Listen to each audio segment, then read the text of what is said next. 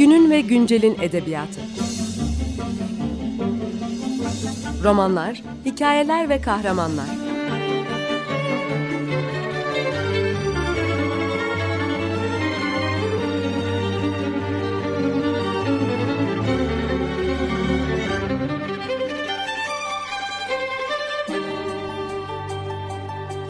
Hazırlayan ve sunan Seval Şahin.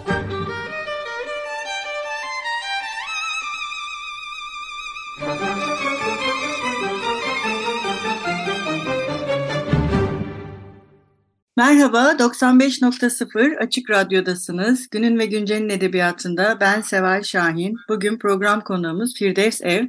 Hoş geldiniz Firdevs. Merhabalar, hoş buldum. Teşekkürler. Rica ederiz. Şimdi ben size kısaca Firdevs Ev'den bahsedeceğim.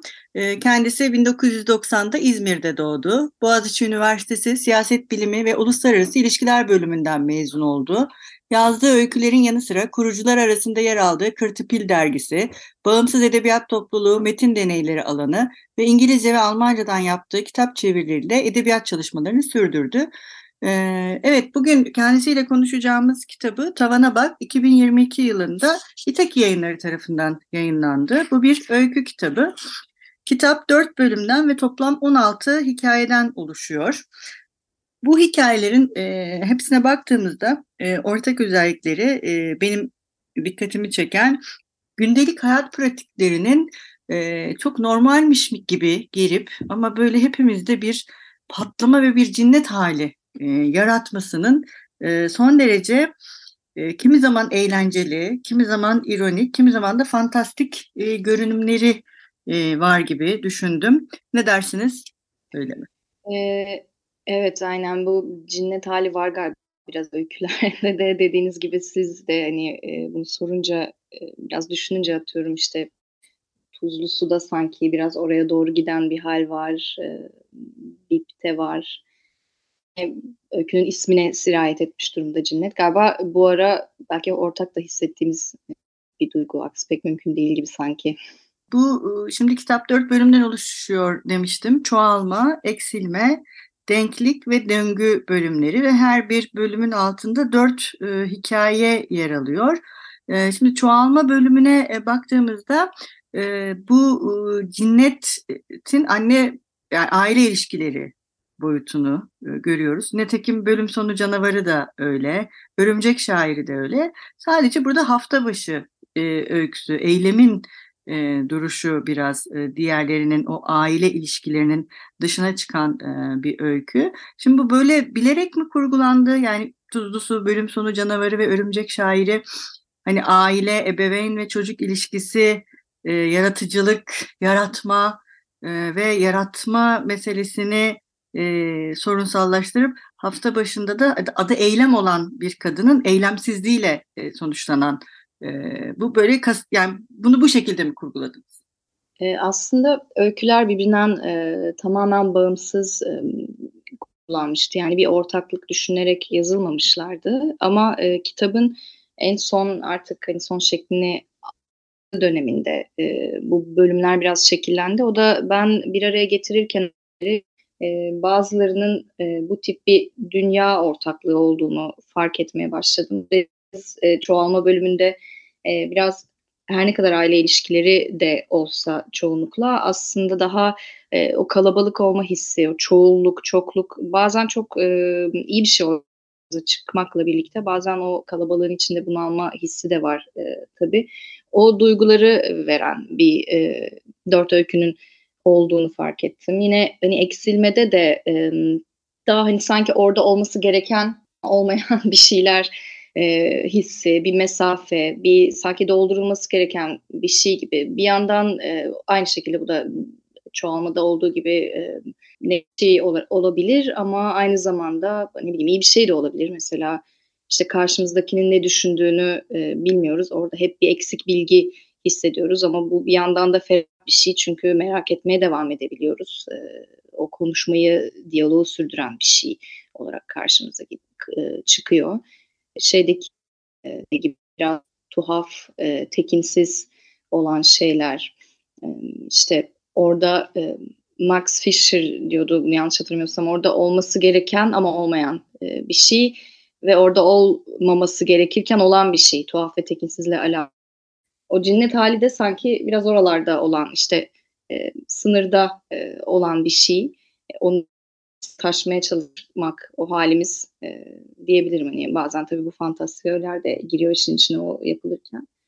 E, bu, evet, aile ilişkileriyle birlikte aslında bu kalabalık ve topluluk olma hali. İlk bölümün biraz odağı. Şimdi dediğiniz gibi bu tuhaf ve tekinsizlik e, durumu biraz böyle yabancı olmak, e, yabancılaşmak ve tanıdıklık hali üzerine de düşünmeyi beraberinde getiriyor e, öykülerde. E, bu e, da tam da o sizin dediğiniz fantastiğe evrilen kısım bu tekinsizin e, yabancı ve tanıdıklık olma haliyle mi birleşiyor acaba? O yüzden oraya doğru bir, orası bir fantastiğe mi evriliyor? Hmm. Ee, evet aslında öyle düşünmemiştim. O da güzel bir nokta. Yabancılık üzerinden fantastiği. Yani bana biraz daha hani şöyle gibi e, sanki o sınırlar dedik ya o dört duvar diyelim e, tavanla da birleşsin. Onların dışında olma hali böyle dibinde gezinme hali e, ni işlerken bence fantastik unsurlar e, çok iyi bir e, malzeme sunuyor. İşte mesela Bip öyküsünde, kitaptaki son öyküde sadece bir markette alışveriş yapan bir adam var. Sepetine doldurdukça dolduruyor, doldurdukça dolduruyor. Onun bir sınırı var o sepetin sonuçta ama en fazla ne kadar doldurabilir diyoruz. İşte e, birisi sırasında onun önüne geçmek istiyor. Benim diyor çok az eşyam var, geçebilir miyim? O geçiyor, tamam tabii buyurun derken öteki geçiyor, diğeri geçiyor derken adam orada yıllarca bekler bir vaziyette kalıyor. E, fantastiğe gerçeküstü öğeleri o tip anlarda yani fazla geldiğinde, bir taşma olduğunda ya da e, olay yazdığında e, ne olur, o sınırlar aşıldığında ne olur? E, biraz sanki oraları işlerken e, başvuruyor olur gibi düşünüyorum. İşte Tuzlu Su'da da benzer bir hikaye var. Şimdi oralara spoiler vermeyeyim ama o tip şeylere başvurmaya çalışırken kullandığım bir şey sanki. Ama evet bir yabancılık hissiyle de birlikte geliyor tüm bunlar elbette. Tekinsiz dediğimiz şeyin ta kendisi olduğundan. İşte tam o yabancılık olduğu yerde fantastiğe açılması da bu kitabın çok en yani benim sevdiğim buluşlarından biri oldu. Ee, o tanıdıklık bu şekilde hem tekinsizliğini devam ettiriyor hem de e, kendi içinde bir e, zaman zaman komikliğe de evrilebiliyor. E, bu hal yani cinnet halinin kendisinin e, bir diğer e, tarafında düşünebiliyoruz. Bunu da mümkün kılmış. E, isterseniz bir ara verelim. E, şimdi ne çalalım bugün? Ne istersiniz? Bugün ben kitaplar, edebiyat üzerine konuşunca şu şey bir sadece davetle girebildiğiniz özel bir kulübü anlatan bir şarkı. Ee, biraz okumak da öyle bir şey. Onun his çok iyi veren bir şarkı olduğunu düşünüyorum. Hem böyle gizemli, gizli, saklı bir yer, göz önünde olmayan bir yer. Bir yandan da çok heyecanlı ve eğlenceli bir duygusu var şarkının. Hernando's e, Hideaway, e, Archie Blair'dan. Onu dinleyebiliriz. Peki. Merhaba, 95.0 Açık Radyo'dasınız. Günün ve Güncel'in edebiyatında ben Seval Şahin. Program konuğumuz Firdevs Ev'le birlikte İtaki Yayınları tarafından 2022 yılında yayınlanmış olan Tavana Bak adlı hikaye kitabını e, konuşmaya devam ediyoruz.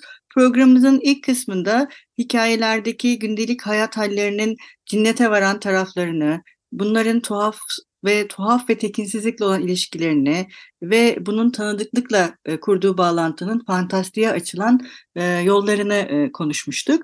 E, en son çoğalmadan bahsediyorduk. Şimdi biraz eksilmeye de siz zaten bahsettiniz ama hani o kaybolmalar, eksiklikler burada da yine bu kaybolma ilişkisinin sanki şey gibi fiziksel olan ile e, ne diyeyim ruhani olan ya da olması gereken e, arasında bir gerilim yaratılmaya mı çalışılıyor? Güzel bir nokta aslında. Böyle bir gerilim varsa benim için güzel bir şey gerilim yaratmayı seviyorum ama özellikle bunu yaratayım gibi bir şeyden yola çıkmamıştım. Ee, yani bir tür sanki tamamlanmamışlık, nesnesi olmayan e, bir durum e, var buradaki öykülerin çoğunda. Hani burada bir şey olmalı ama ne? Yani hayalet uzuv hayattan bahseden bir öykü. E, mesela Fantom öyküsü biraz e, oraya gidiyor. Hani o duyguyu bir fiziksel bir şey üzerinden e, evet veriyor o e, öykü. Fiziksel bir şey ama aslında hissettiğimiz ortak bir e, duygu. E, ya da işte insanların ortadan kaybolduğu, iletişimin koptuğu, böyle bir anda yok oldukları.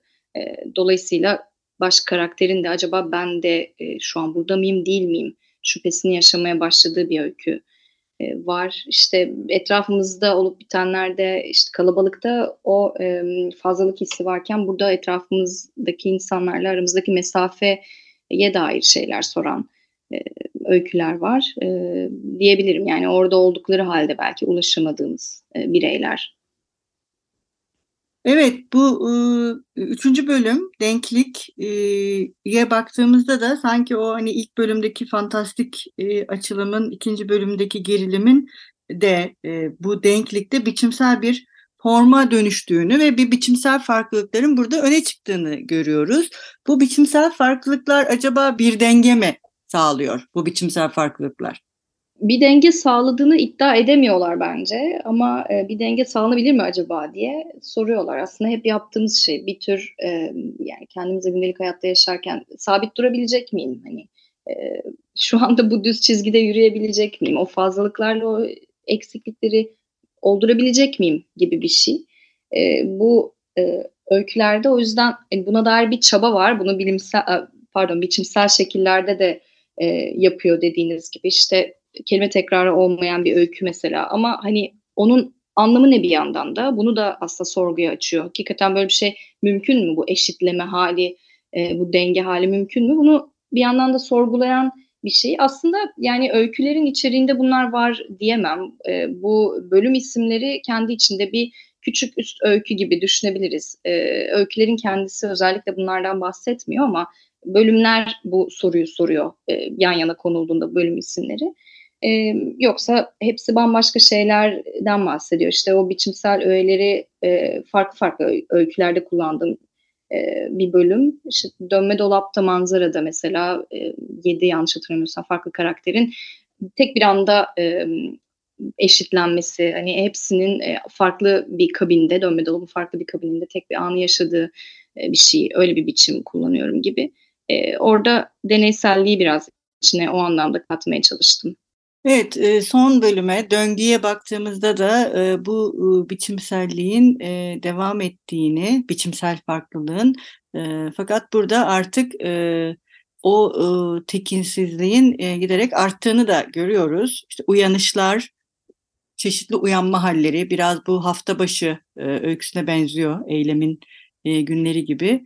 Cenin cinnet, yetenekli intiharcı ve Bip'e baktığımızda hem var olanın e, normal kabul edilenin ne kadar tuhaflaşabileceğini e, ve bu tuhaf olanın da e, son derece tekinsiz bir e, durum olduğunu, zaten bunun kendisinin tekinsiz olduğunu e, gösteriyor mu bunlar? Evet, bu sanırım o tekinsizliğin içinde kalmayı kabul eden birazcık e, bir bölüm. Yani benim içimde hissettiğim o dediğiniz gibi o biraz daha ayyuka çıkıyor artık iyice ama bir kabullenme var. O akışın içinde kalma durumu da var. Hani uyanıyoruz ama her sabah uyanıyoruz. Ee, bir yandan da uyanmayı bırakmıyoruz. Ee, o bütün tuhaflıklarına rağmen. Ee, ve dediğiniz gibi artık burada biraz ölümle de burun buruna öyküler e, var. Ama bir yandan da bir akış e, var. Bu anlamda olumlu da yerinden bakabileceğimiz belki e, şeyler de olabilir uyanmaya dair. Ama e, bölümlerin şeyini bu şekilde tamamlamaya akışta kalarak, başa dönerek, tekrar takla atarak tamamlamayı o anlamda e, seçtim. Evet, bence de bir döngüsellikle bitmesi çok e, güzel olmuş. E, programımızın e, sonuna geldik. Bugün de e, Firdevs Ev'le birlikte Tavana Bak e, kitabını konuşurken biz e, programımızın sonunda yazarımızın e, okurları ve e, dinleyicilerimiz için okuduğu bir bölümle veda ediyoruz. Siz bugün neyle veda etmek istersiniz? E, siz Örümcek Şahin'i en çok sevdiğiniz öykü oldunuz. Ben o yüzden bir e, buraya bilirim. Ee, çok teşekkür ederiz konuğumuz olduğunuz için. Nice kitaplarda buluşmak üzere. Ee, hoşçakalın. Görüşmek üzere. Teşekkür ederim. Buyurun. Sağ olun, görüşmek üzere. Buyurun, söz sizin. Hoşçakalın. Ve onlara dedim ki, utancınızı size ben vermedim. Korkunuzu da, sevmeyi ve sevilmeyi de ben vermedim size. O nasıl göründüğünü dahi bilmeyi, bilmediğim saygıyı da. Dedim ki siz sokakta mikrop kaparken ben yanınızda değildim. Kaparken 3-5 görgü kuralını da. Galis küfürleri öğrenirken de bana sormadınız. Gazeller okurken de. Ben size bilmeyi öğütlemedim. Bildiklerinizle. Dedim ki onlara aşılarınızın sorumlusu ben değilim. Kaptığınız hastalıklarında. Ne alıp başınızın içindekileri bir güzel yıkayan bendim ne de kıçınızı. Sizi doğurduktan sonra doktor ya da avukat olsun diye büyüten de başkasıydı. Arkanızdan bir kova hayal kırıklığını döken de başkası. Değerlerinizi veren de ben, değerinizi de. Sadece doğurdum. Sadece siz bana öyle. Nefreti size ben öğretmedim. Ne borçluyum size ne de sizden alacağım. Tıpkı beni doğurduğunuz gibi ben de doğurdum sizi sadece. Bir şey beklemeden okudum, dedim koydum sizi yola. Çırılçık oracık. Dokuz ayın sonunda kardeş onu size ben söylemedim. Dedim ki yer var kapkaranlık, doy pek uyku dolu, pek huzurlu. Bakabilirdiniz. Size yürü dedim. Esneye esneye her sabah bıkmadan, usanmadan uyanan siz. İşte böyle böyle öldü. Aile olduk zorla ve doğumlar bitti. Herkes birbirini, birbirinin şiirini, birbirinin şiir bildiğini ve birbirinin şiir bildiğini bildiğini bilir oldu. Herkes şiiri konuşup kimse şiir söylemez oldu.